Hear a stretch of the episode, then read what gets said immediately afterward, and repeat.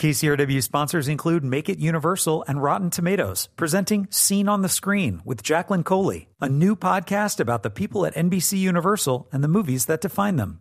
Available wherever you listen to your favorite podcasts. I'm Joe Morgenstern, the film critic of the Wall Street Journal. The Imitation Game celebrates a seldom sung hero of World War II, the English mathematician Alan Turing. His weapons were his mind and the revolutionary computer he created with it.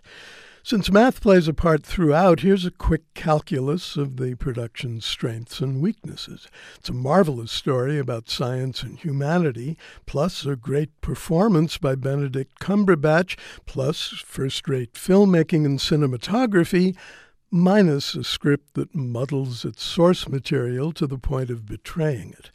Those strengths make the movie worth seeing, but the writing keeps eating away at the narrative's clarity and integrity until it's impossible to separate the glib fictions from the remarkable facts.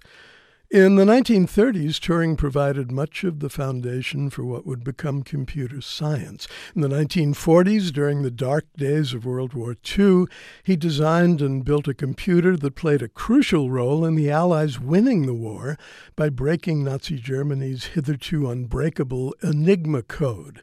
In the 1950s, he suffered horribly at the hands of the British government.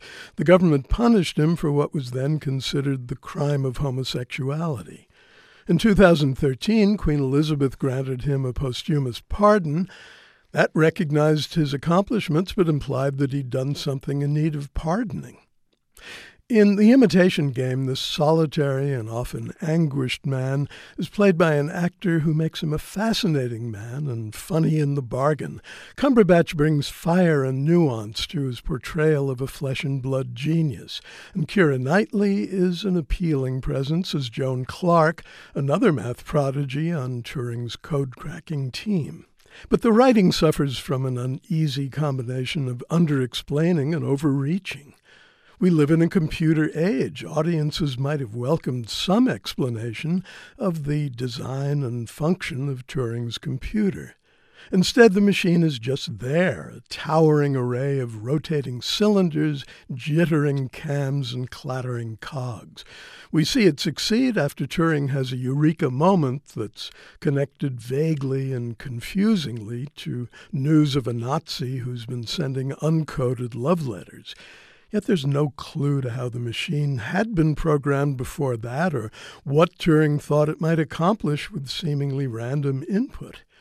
The script overreaches by concocting a spy plot with no basis in fact that suggests that Turing, as a target of blackmail, became an accessory to treason.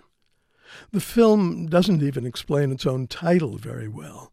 The imitation game of Turing's devising had to do with detecting the presence of artificial intelligence that might eventually imitate human thought. The science of that issue is confused by conflation in a prison scene with an earnest appeal for accepting people on their own sexual and social terms. At its worst, this biographical film imitates life unconvincingly.